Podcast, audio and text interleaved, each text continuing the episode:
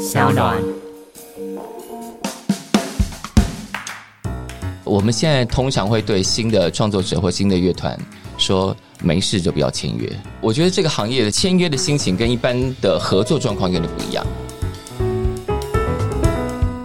Hello，大家好，我是法律白话运动的站长桂智，我的智是张志成的志。好，我们今天这样子的开场，大家大概猜到了。我们今天这集的来宾是一样在上岸有一个很有趣的节目，叫做《感官一条通》的主持人小树，要来跟大家介绍。那小树哥，你先跟大家介绍一下你的节目《感官一条通》。呃，大家好，我是小树，我的节目叫《感官一条通》。那本来的目的也是希望，因为我本来做很多很多音乐的访谈，但我希望可以从这个节目开始，从音乐拓展出去。因为比方说，我可能对其他的文化类型或小说创作各种不同。类型有兴趣，那我希望把这些人也都找来节目上聊天。同时呢，大家可能会觉得哦，听音乐的人可能不看剧场，看剧场的人可能不看小说，但其实蛮多人会把这中间的文类打通，试图在里面找到一个共同理解的方式。那我希望这个节目也能帮大家找到这样的方式，就是你在各种文类里头都能找到一个理解它的方式。我不是没有打通那种人，我是根本就没有在看的那种。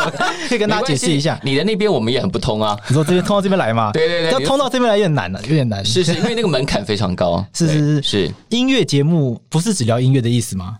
应该说，他从音乐的态度出发。可是音乐里头，比方说很多的歌曲会谈到社会议题.那很多的歌曲可能从。其他的文类，比方说小说或者散文得到灵感，嗯，那很多歌曲可能被使用在剧场里头，是，那你肯定得要坐进剧场里头去理解剧场的运作规则，是。那这些东西本来其实都是人的创作，都是人的一个想法，所以它中间应该有一些共通的，你能够理解，而不是因为说哦，我是剧场人，或者说我只看剧场，那我可能电影形式我就看不懂，应该不会。是你愿意抱着开放的心去看这些，其实你都应该能够懂。好像有点可以理解，这样听起来其实好像要跟法律打通也。也没有那么困难，因为那些东西应该也是共通的嘛。没有，法律之所以对我们来说比较困难，就是因为第一，它的文字使用方法跟一般常人的使用方法不一样。啊，这是我们的错了。对，就是你们的条文其实看起来很难理解啊。对对对对对，而且显然是故意的吧？是故意的，啊，是故意的。你看吧，没有啦，就一副不愿意让别人理解，或者说我就是要树立一道知识门槛，你非得跨过这个门槛才有办法理解里面讲什么。对啊，因为我们都花了四年、五年、六年、七年才跨这个门槛。我们的目，但我们的目的都是希望尽量降。低门槛，让大家比较没有负担的走进来。好了，至少跟法律白话文一样了，我们也要降低门槛。是是是，你的白话文也是一个降低门槛的。法科电台就是要这样子啊，是是，对对对，降低这个门槛。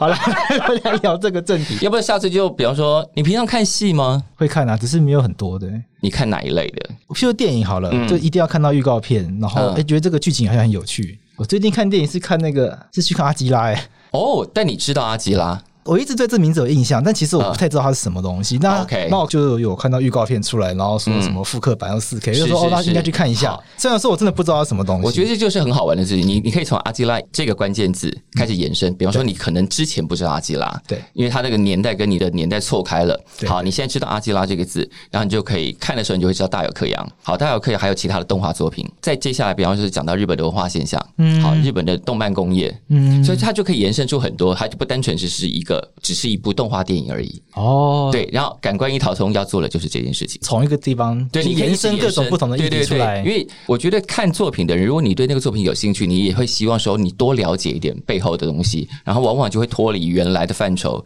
比方说，你本来只是喜欢很很喜欢动画作品，可是你可能可以借此谈到日本的泡沫经济，嗯，然后日本的动画产业，那这些就越来越专业，而且是离开了原来动画。所承载的意义范围延伸到很多其他东西去，拉到这些地方去就蛮远的。可是我觉得知知识就是这样展开了，不是吗？对对对对对对。嗯，你会想要做这种音乐型节目，是跟你本身的工作背景有关吗？我的音乐节目是因为应该这样讲，就是我退伍的第一份工作就在飞碟电台。飞碟电台。那那个时候就开始帮别人做节目。那其实大部分的节目都会是流行音乐加一点点谈话节目，就他们会聊天，也会访问歌手，然后主要在播放音乐。那是我们非常大量的帮忙搜集资料什么的。那再来是因为我本来就听非常大量的音乐，从念书实习开始，就是我的零用钱不但都花光了，还要跟爸妈多预支零用钱去买 CD 跟卡。真的哦？嗯，所以我整个求学时期到当兵一直到现在，就是我每个月固定会花在音乐上的花费，其实非常巨大。最近这几年稍微少一点点了。所以你是那种 CD 叠起来可以把房间塞满的那种、呃、CD。如果当时都没有买，我应该早就有第二栋房子了。真假的？这很惊人哎！对，你 CD 已经叠到无法整理了。其实应该要整理。我的很多同业都整理出一个 CD 室了，哦，就是他们真的辟出一个房间来摆 CD。那我问一个很突然的问题，是，就是到底听音乐的人会很坚持一定要听黑胶吗？没有，一定要坚持听黑胶，就是你自己的聆听习惯，你建立在什么样习惯上，你自己开心就好。除非你想要进一步变成音乐专家，那你就开始研究，好，什么东西我应该要听黑胶，什么东西我可以听 CD 就好，嗯，或什么东西其实串流就足够使用，足够满足了，那就好了。没有一定要怎么样，那些会跟你说一定要怎么样的，百分之八十都是骗子。这么严厉吗？这个严厉耶，没有，就是听音乐本来就是非常个人的事。如果这个人在，因为我算是 iPad 时代，哦，iPad 其实也有点年纪了呢。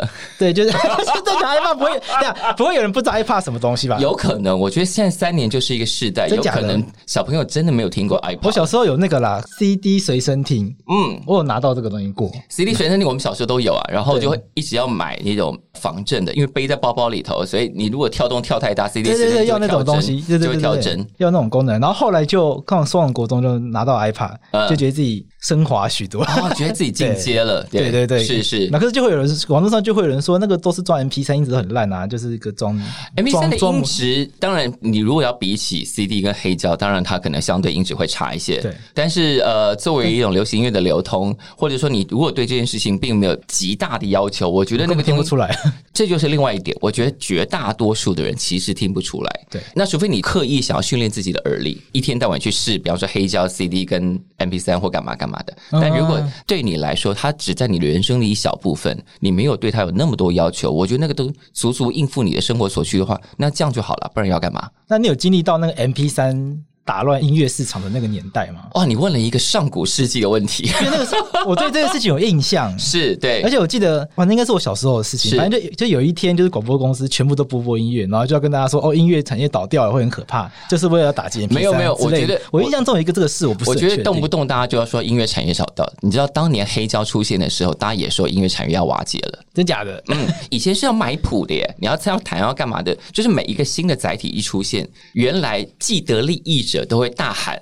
完了，我们要完蛋了！糟糕了，这个新的东西要吞噬我们的利益了，什么等等的。你说黑胶出现之前，大家是自己买谱回家弹？没有，就是你要买，你要买谱，然后你要去听现场演出。哦，对，对，那那听现场演出是一个非常珍贵的事情。就像电视出现的时候，大家也会觉得电影产业要完蛋了，结果有吗？没有啊。对，所以每一个新载体出现的时候，大家都会嚷嚷世界要毁灭，但世界从来没有真的因此而毁灭。世界如果毁灭，也是因为别的原因了，好吧？我想开场的时候，我们有聊、嗯、你在飞碟电台工作的这段期间，也算是音乐圈的一环嘛？是是是，音乐圈算是你刚刚说是娱乐圈，算是比较边边角角的一圈。呃，应该说这是我们自己开玩笑讲，就是说，如果你要把整个娱乐圈放到最大，音乐圈在里面的话，它会是一个比较边边角角的。我觉得大部分的做音乐的人，其实并不为世人所知，比方说你可能叫不出几个编曲老师的名字哦，一个都叫不出来，对不对？你可能叫不出制作人的名字，没有没有什么好惭愧。我觉得那个是整个传播的方式，就是我们习惯性把焦点放在唱歌的人，或者是他可能上了电视的知名制作人，这些你可能会叫得出名字。嗯，可是大部分决定你听到的音乐听起来是什么样子的人，你可能都叫不出名字。那这些我称之为音乐圈，他们是真的在做音乐的人，他们可能没有目前的媒体曝光，然后也没有媒体报道，或者或者是。专访，所以他们可能就算拿了 N 个金曲奖，你也不见得知道他是谁。但是走到目前的人，比方说流行歌手，可能开始会有一些品牌代言，可能会主持节目，可能会上其他综艺节目去聊天，这些你大众比较有可能会接触到，所以他们慢慢会形成一个我们现在所谓的娱乐圈的状态，就是那些大家都知道，所以他们发生了什么事情，会上了报纸版面，会上了娱乐头条。那那些他们发生的事情，通常都跟音乐无关。是，比方说某某歌手跟某某歌手的绯闻，对听音乐人来说，就是他们发生的绯闻或者他们私德有问题，其实都跟音乐无关啊。对啊，确实无关。娱乐圈其实常常吵的就是那些事情。对，对音乐人来说，就是这有什么好拿来讲的？就有点无聊的感觉。对，就是这个也是个事儿嘛。是 的。但这样是一个产业链的概念嘛？就是说，大家在音乐圈也是分工，可是抛头露面是这些艺人。其实就好像，比方说，我想法律界应该也有一些我常常在电视上看到的人，但真正比方说，可能很厉害的律师，或者是很厉害的书记官、检察官，其实我们未必会知道。确实啦，对啊，确实，对啊，其实大概类似的状况。可是那这个是不是就会造成？一个问题就是说，艺人必须要跟这些制作人啊这些分工的概念。可是，就我们会看到，比如说很多这种纠纷好像就会这样产生。譬如说，哦比如说我们聊几个，像最近最红就是苏打绿这个纷争，是纠纷到还改名字。嗯，对啊，那这个到底怎么去看这个事情？譬如说林伟哲花这么多时间栽培他们，他们这样子的忘恩负义，还是说，没有林伟哲如果听到希望比较生气，或者苏打绿听到的话就听到吧，那能怎样？没有，我我其实都一直蛮好奇，因为这个事情，当然我们在业界会私下讨论，对，我们也没办法真的了解事情到底怎么样，对，因为音乐圈的人大部分没有像你们会真的去看判决书，蛮好奇判决书到底怎么写的。判决书就是四平八稳的东西，反正就是合约拿出来，那那是，比如说我找到一个，嗯，在智慧财产法院，因为著作权嘛，是，那就说他解约啦，那就就解约就解约了嘛，是。我印象中是这样啦，嗯，那刑事的部分，因为他被起诉了嘛，嗯，那我们可起诉的理由是什么？起诉理由就是他没有成功解约，就跑去唱，哦，我印象中是这样，他所以那意思是不是说，他其实应该要在合约到期之前主动提出一个诉求，说啊，那合约就终止了，结果他没有提前提出，导致合约就是继续进行，对，他他在合约继续进行的状况下去演出了，所以就违反了当时的合约的条款。对，OK，因为他们合约有约定，就是譬如说到期前可能两个月、三个月，你要必须要先提出提出，那你这个时间点没提出的话，它就自动展延，那你又要等啊，就要再等到明年啊。对，有一些这样子的约定，我觉得应该就是这一点上，我们业界大家有一些不同的看法啦。嗯，但我觉得其实我进这个行业工作到现在，我们现在通常会对新的创作者或新的乐团。说没事就不要签约。真的吗？嗯，我觉得这个行业的签约的心情跟一般的合作状况有点不一样。怎么说？通常是有一点点明星产业的状况里头都有点这样，就是假设我是一个很有名的制作人，或者是一个很有名的造星工厂的老板，那通常我去签新人的时候，都会抱着一种心态。我觉得很多老板至今仍然有这个心态，就是我是在施恩于你，恩赐的概念。对，你要靠我的这些资源也好，靠我的人脉才有可能成功。所以那个约都会有一种我是在施恩于你，然后我看过很多很多这一类的合约，就是那种它规范了签约者，就比方说乙方要做什么什么什么，嗯，但他对自己的权利义务只字未提，这么失衡的，哦，很多很失衡。我暂且不讲是谁，我前一阵子看到一个例子是，是因为这几年我觉得差不多是流行音乐产业的焦虑，所以在各大学都开了很多流行音乐科系。或者是学成、oh,，OK，就是流行音乐现在很焦虑嘛，就觉得啊，现在是不是我们碰到一个很艰难的时代？现在应该唱片产业的那个销量下降，对吧各种各种焦虑，所以就觉得好像应该把这个手伸进各大学，让更多学子提早接触到流行音乐。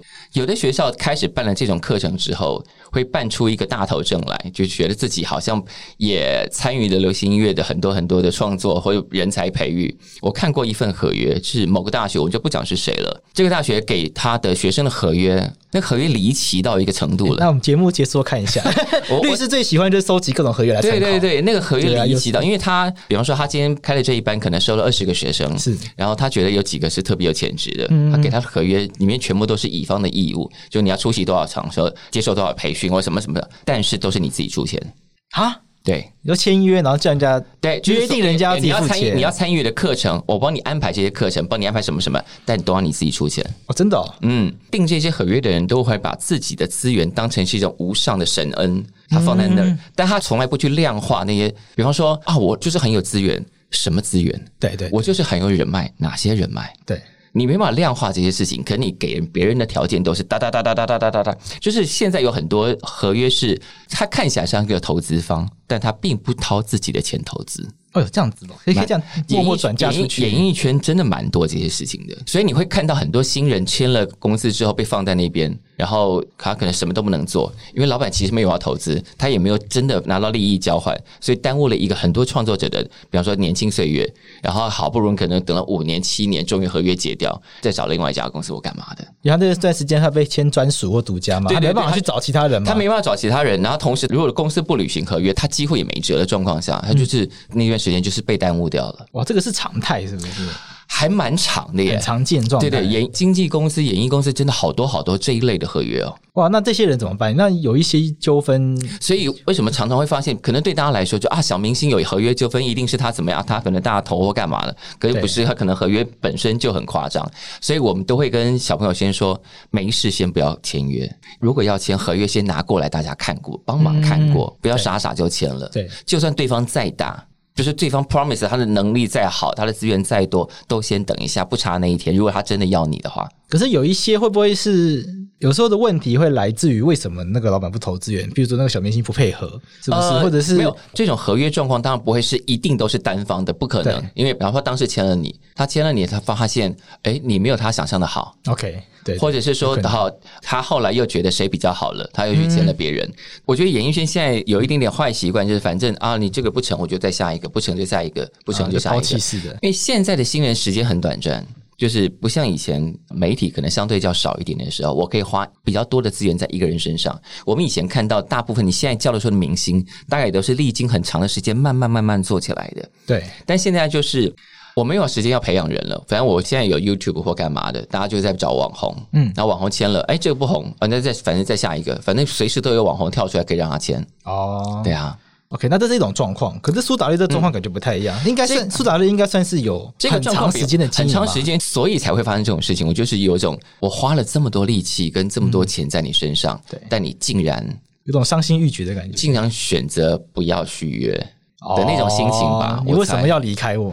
对，之类之类之类的心情。嗯，对。然后可能在你的经济范围之内，我可能就只能做到这个样子，未必是嫌弃你。可能他在他的乐团的下一段规划，有其他的经纪公司可以做到更好。是对，这种未必就是嫌弃，但是在人情或者是栽培的概念上，就会有一种，哎，你是不是要背弃我了？就好像比方说，一个艺人走到台湾的 Number One，然后他可能很感谢他经纪公司，可他接下来如果要去，比方说他想要进军美国市场，那这个可能就是原来的公司无法负担的，他资源可能没办法，对，资源可能做不到，所以他可能要换其他经纪公司。但这个时候就会变成，就哎，你是不是要抛弃我？我过去栽培你这么多，是做的不好吗？对，可是不是，可能是别的需求嘛。对，对对对。那有和平分手的案例吗？在台湾真的还蛮少的耶，或者说和平分手，可能我们就不会听见了吧？因为是闹上新闻，我们才会知道。哦，也说这样这样讲也有道理。对对，就是他们就是闹得不开心，所以上了新闻，我们就哦，原来他们闹得这么不开心啊！因为以我是苏打绿的歌迷来看，是那你的心情是什么？歌迷的心情是什么？我会觉得说，一开始就有点可以理解你讲的那个东西，嗯、就是我我不会认为林伟哲是没有投资人那种一开始那种状况，一定是有的嘛。对，他们花当然花非常多，一定花非常多力气做嘛。对，我不知道为什么会吵架，是是是。那看一些八卦媒体的讲法。就是会把有一些会把双方讲得很可怕嘛，啊，对啊。可是我自己会觉得很可惜的，就是说哇，那歌以后不能唱了嘛。嗯，就其实歌迷是担心这个嘛，是说你假设这个著作权都在林伟哲手上，你就是故意不让吴青峰唱，嗯，那倒霉的是歌迷啊。那以后就听 Spotify 嘛。对啊，那个现场小巨蛋就没有啦什么的。对，这对歌迷来说，其实某种程度上。很像是爸妈吵架那种被波及的小孩那种心情，就是你们那边吵架，其实好像不干我们的事，可是我们就莫名其妙被波及。我没有用这个角度想过这件事情，就是被爸妈波及的小孩，歌迷其实是最倒霉的，最倒霉的啊！是那时候不是说吴青峰不知道哪里开个演唱会，然后差点不能唱，但后来还是给他唱下去嘛？就是那时候台北小巨蛋那两场，因为那个是一个系列巡回，包括很多场中国的巡回。OK，对对对，对啊，那你看如果不能唱的话，那到底还要唱什么？吴青峰后期的歌没有那么多吧？他只好拼命写新歌来。慰劳大家了，对啊，不然就是学那个焦安普啊，就买别人歌来唱，就是要做一场全翻唱的演唱会，对，做唱全翻唱的嘛，就唱别人。哦，我就说这些合约在产生纠纷的时候，真的大家都忘了，之所以让这些东西有资源可以成立到这个程度，都是因为歌迷。对，但吵的时候，大家都把歌迷丢到一边去了，去了啊。对，我那时候心情是这样子啊。但你说说我感觉谁对谁错？就法律上，你好像不能说谁一定是对，因为如果就目前我们看到的判决书，的确就是这样，他的确没有在合约终止之前提出声明。对啊，以刑事的部分被起诉的原因就很简单嘛，就是、就是你你因为没有提出声明，所以合约视同继续。对，那你做的那个件事情就违反了合约。对啊，就是这么简单。对啊，是就这么简单。但是看在歌迷现在觉得很不忍心啊，怎么会这个样子？对，就是你们两个曾经是师徒关系，这么好的师徒关系，也是朋友关系，嗯、为什么会发展到这一步？那以你在演艺圈看那么多这种事情，你会觉得这个样子的发展对双方来说，目前我们当然很讨厌看到这种闹僵的局面。对啊，对，因为看起来好像暂时无可解。就是钱真的坏了很多事了，就是当他的利益大到一个程度的时候，真的会坏了很多事。再说下去，我们应该会被杀死。所以，我们不要再聊苏打绿这个，我怕再聊下去变成被苏打绿歌迷攻击怎么办？没有没有没有，我基本上因为我有一些些同行的朋友会说吴青峰忘恩负义。但因为我跟金峰有非常非常小的私交了，因为他也上来上过节目，然后从他们还在小厂子跑的时候，我们就认识了。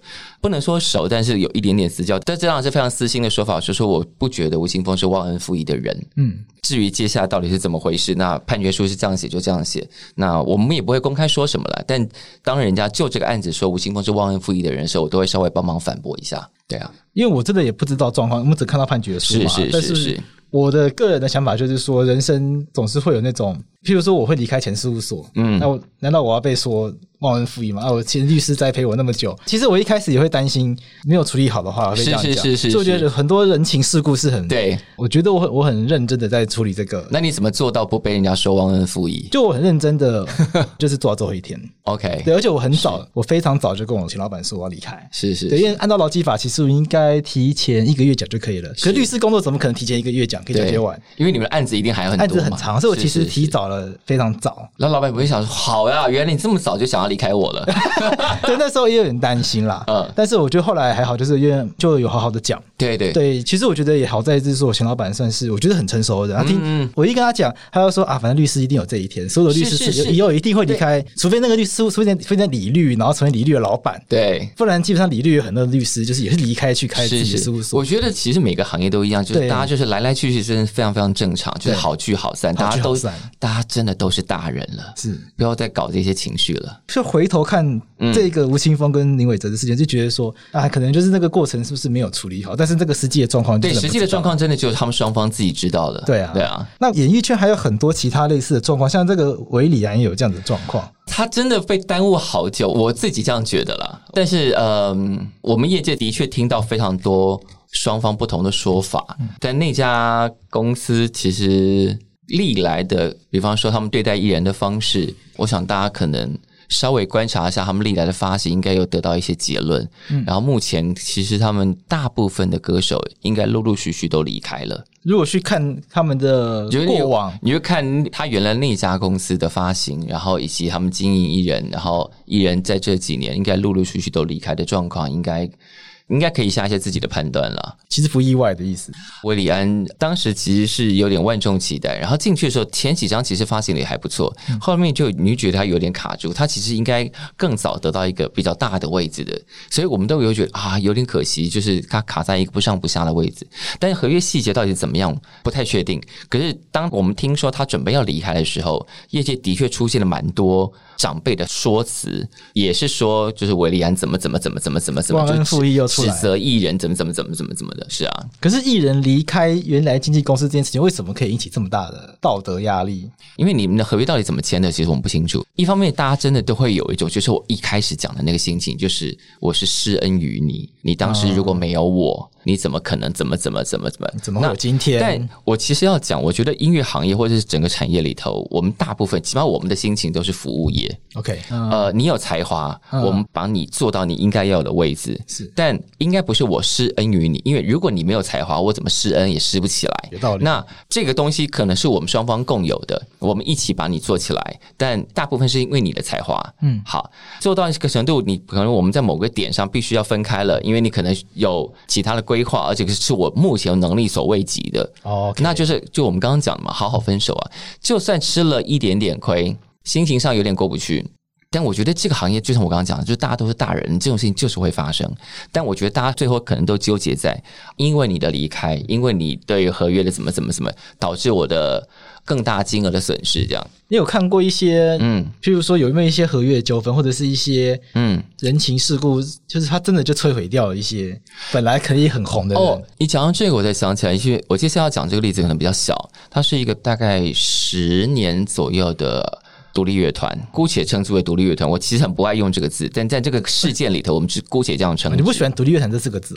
我说乐团就是乐团，为什么要讲独立乐团？比方说五月天最早也是独立乐团啊，但我们现在也不讲它是独立乐团。不会有人这样讲，因为创作拿出来就是一笔创作。嗯嗯。然后独立乐团是在讲什么？他钱比较少，他家比较穷。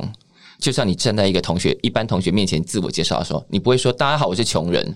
哦，为什么？介绍你的人就好了，我们认识你是这个人，不需要这个标签。对对，不需要那个标签。好，那这个独立乐团呢，其实一成军没有多久，就很快就算是在圈子里头小红，然后也得了几个奖。但他们的合约命很差，就一直签到坏经纪公司。哦，然后反正就惹出了一大段坏经纪公司是指，就是我刚刚讲的类似的那种状况，哦、被被被冷冻。好，那前面那个例子我就不讲，到最近这个例子导致这个团整个解散，这么严重？对，导致这个团整个解散，就是因为他们跟前一家公司有纠纷，嗯，然后他们有一张专辑被前一家公司扣着不能发，后来就出现了另外一家公司，另外这家公司就说，那我帮你付解约金，让你帮忙解掉，他付了四十万，解掉了。然后他就说：“那你就来我们公司吧。”但是他拿着这个团的名义，还有其他东西去报了一个补助，补助下来总共是两百多万。好，那这个补助要归谁？因为我是用这个团的名义，但那个补助当然是归了公司嘛。对。然后就说：“那我当时帮你们付的四十万呢，要从里面先扣掉。”嗯。好，那做专辑就只剩下一百六十万。好，好，一百六十万要再扣，然后到时候你们的演唱酬啊那些的，通通都要再扣。一百六十万不够。重点不是花多少钱的问题，重点是你是拿这个团的名义去申请补助的。意思是？对，但你所有的花费都是用这个东西在扣，你其实是零投资。嗯嗯嗯。最后这张专辑的 recording 还归你。其实到最后根本没有拿钱出来的。你根本一毛钱都没有拿出来。后来他们就觉得这整个状况让他们无法继续，身心受创，因为他们已经一路上受到太多类似经纪公司的摧残吧。嗯。现在木团目前已经停下来了，就直接不玩了，直接不玩了，就是被糟蹋到啊！你说你要帮忙解约，你愿意付那个钱，结果钱是你拿补助回来回来扣的哦。对，拿我用我的名字去申请补助，对，然后你根本一毛钱都没有出啊。我觉得这个行业里头就很多这种合约，就是我就像我刚刚开始讲的那个大学里头那个签新人的合约，就是他没有要出一毛钱，他 promise 你的资源都是用交换。进阶版呢，前面那个是弄学生，这个是弄弄乐团，然后乐团直接停下来了。我觉得台湾蛮多这种很小的案子，很小的金额，但就在那个乐团草创时期，乐团就被踩死了，就被这种合约绑死。是啊。刚刚讲的都是经济合约，还有可能会面临到哪些合约？之前有一个例子是茄子蛋跟有料音乐的那个例子，那个例子你你有听过吗？没有，茄子蛋有听过，呃、有料音乐没有听过。茄子蛋当时最早期的时候，他们曾经做了一个专辑，那时候专辑还没有完成，他们有放了一些在网络上。那那时候有料音乐有补助案，他们去申请了个补助案，把茄子蛋的专辑放进那个补助里头，嗯，然后去申请，然后申请到了一大笔，应该是六百万还多少钱的？是。当时茄子蛋就说：“我们并没有答应你跟你合作，所以你怎么可以把我们的专辑拿去做在这个案子里头一起去申请？”对。后来是有料音乐把得到补助的款项退给他们，嗯，然后直接给茄子蛋，对，就把款项退回给他们。但有料音乐最后我查到的判决是无罪。哦，然后这中间到底有什么细节？其实我不是很清楚。有一个判决啦，是行政诉讼的。那行政诉讼这个部分呢，就是因为文化部觉得说他们没有得到茄子蛋的同意，就把它放进补助嘛，嗯、所以补助就把它撤销掉了。是是，撤销掉还罚两年，不可以来申请。是，那这个就不服嘛，跑来提行政诉讼，然后败诉了。嗯，那另外一个就是有料音乐它的负责人不起诉，那就是刚刚这个教授这边讲的无罪。那因为不起诉嘛，就不可能有罪嘛。是，那不起诉部分只是因为没有办法证明。Demo 带是从有料音乐这边流出的，这是什么意思啊？嗯、因为每个补助案结案的时候，应该都要出具你的专辑已经正式发行了。可他当时在结案的时候，应该还没有正式发行，他们就做了一张彩色列印的专辑，然后压片，然后放在那个案子里头。那照理说，那个东西应该只有几个评审跟有料自己会有而已。嗯，可是那张专辑没有多久出现在网拍上。哦，对，就那张专辑怎么可以流外流，还拿去卖？嗯，那个是茄子蛋还没有发表的，对，还没有正式发表的，因为它只是一个彩色列印，就还不是正式鸦片的东西。彩色猎印就是它专辑封面彩色猎印，然后里面就是 CD 裸片。包起来作为结案的补助，就是说哦，我们把专辑做完，只是因为那时候完成品还没有好，嗯、对.先附上这个哦，我们已经做完了这些东西这样。但我觉得经济考验就是那句老话，当你觉得你要把你某几年的生命委托给另外一个人或另外一组人。去经营的时候，请谨慎。那这个会是必要的吗？就到底有没有需要签这个东西？因为我看现在很多乐团也没有，好像也没有说一定要签这个，呃、也是很红啊。我们也不能否认好经纪人对艺人的帮助，但是不是每个人都需要那种经纪人。那怎么评估？譬如说，比方说以前的经纪人，他能够承诺给你的，第一，他真的很有人脉，然后他熟悉很多媒体。嗯，他的确可以帮助他旗下的艺人，比方说在电视台要开节目的时候，在我说哪里哪里有活动的时候，会把主动把他人塞进去，就是某些有利的老老板的确可以做到这件事情。就是什么节目要看你就有机会去当主持人。就比方说你啊，我比方说我是一家经纪公司，我今天家公司旗下有有男生有女生有什么什么什么，很多单位要开活动的时候或者开节目的时候会优先考虑我的人选。某些以前很很有利的经纪人或经纪公司可以做到的事情，但现在很多人发机的管道。不是从报纸、电视上出来，现在多的是从网络上跳出来的。对，很多 YouTube 自己做一做，就很多人在看了、啊。对，所以现在其实也有专门经营 YouTube 的经纪公司，就是他旗下都是 YouTuber，他都去签 YouTuber，然后他会告诉他们说：“好，你现在做到这样很红，那你接下来可以有什么规划？”嗯、那种也有，那也有很多人是自己弄。比方说，我就是自己，我找一个，我有现在开始有一些知名度了，我就找一个人帮我打理行政事宜，其实就可以搞定。因为你的事业如果没有扩张那么大，或者没有进阶到下一段，比方说你现在如果一个月大概有，比方说两个月配进来，就算是可以很滋润的，让你这个频道可以有一些基本收入的话。那其实这样应该就够，就不需要签到经纪人，除非你野心很大。Oh. 比方说，你接下来想要干嘛干嘛干嘛干嘛，然后这个东西是在你目前的能力范围或者是经济范围做不到的事情。比方说，你接下来想要做的那个东西，是你可能需要花多少钱，而且你目前没有那些钱。那也许就是你可能要考虑有有没有其他单位可以一起合作，或者是有人不搞这些事情，他就是比方说，我就是坚持自己做，没有钱我就开募资或干嘛的。嗯，因为现在有太多管道可以做这件事情。对啊，而且经济上其实你可以有一种方法，就是当你红的时候，当你真的红的时候，你的经济规划，因为有的人是不规划经济的。不规划经济什么意思？就是说，比方说，有人会想说啊，那我这个这个艺人，我现在红到这个程度，我接下来可能三年之内我要做什么，五年之内我要做什么。但有一种艺人也会是哦，我没有在规划，反正有人来找我我就走。所以，比方说有商演来找他，有活动来找他，有代言来找他，有什么什么什么什么。可这有办法规划吗？就是你怎么知道人家愿不愿意来找你啊？那种规划就是我不管外面来来找我什么，我自己要往前做。那别人来找了就是加分。哦，反正自己先做就对了。我自己有一个主线要往前走，但无论如何，就是除非你对你自己想得很清楚，你也对对对方了解很透彻，否则是你要把你自己三五年切给别人的这种事情，就是无论如何都不要轻易签，因为这个经纪约通常签下去，就是你只能给他去接案嘛。对对对对，他自己不能接，而且有可能这家经纪公司其实没有你想象的那么厉害哦，其实蛮弱的。对，那他就会阻碍你接下来三五年的发展，而且真的太多太多这种例子了。对啊，对啊，你就是被晾在那儿啊。那要怎么打听？怎么？我觉得这好像就跟合约比较无关，因为你还是回归到打听经纪公司对啊好坏嘛。对啊，我记得说，我今天想，没有你比如说我今天趴开做一做，想要出道来唱歌，我怎么去找人？对不对？呃，你真的想唱歌吗？我不能唱了，真的吗？我没有啦，真的没有。唱两句来听一下。不要，没有，你看起来是可以唱歌的人哎，怎么可能？这个可以看得出来吗？我刚刚完全乱讲的，刚刚完全是干话。你看起来是可以唱歌，而且真假的，是两杯啤酒下肚就可以唱歌的人，对不对？我觉得 KTV 一开始都是不唱歌的人，然后都要喝酒喝到一个程度，然后才去乱点。我就知道你就是那种看了喝酒就会开始唱歌的人。对对，大概这个路线的。但你喝酒唱歌会唱什么歌？五月天的歌。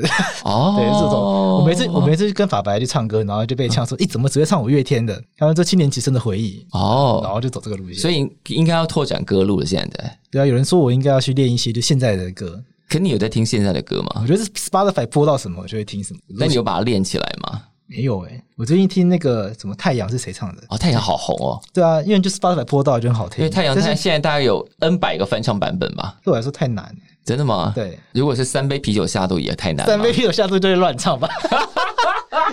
你有想要走到法律以外的世界吗？有啊，Podcast 就算啊，就是法律以外的，这个还是算是在法律范围之内嘛？这算法律范围之内吗？你的法律人有很多变成电视主持人啊。哦，这个可以考虑了。哦，这个可以考虑，对。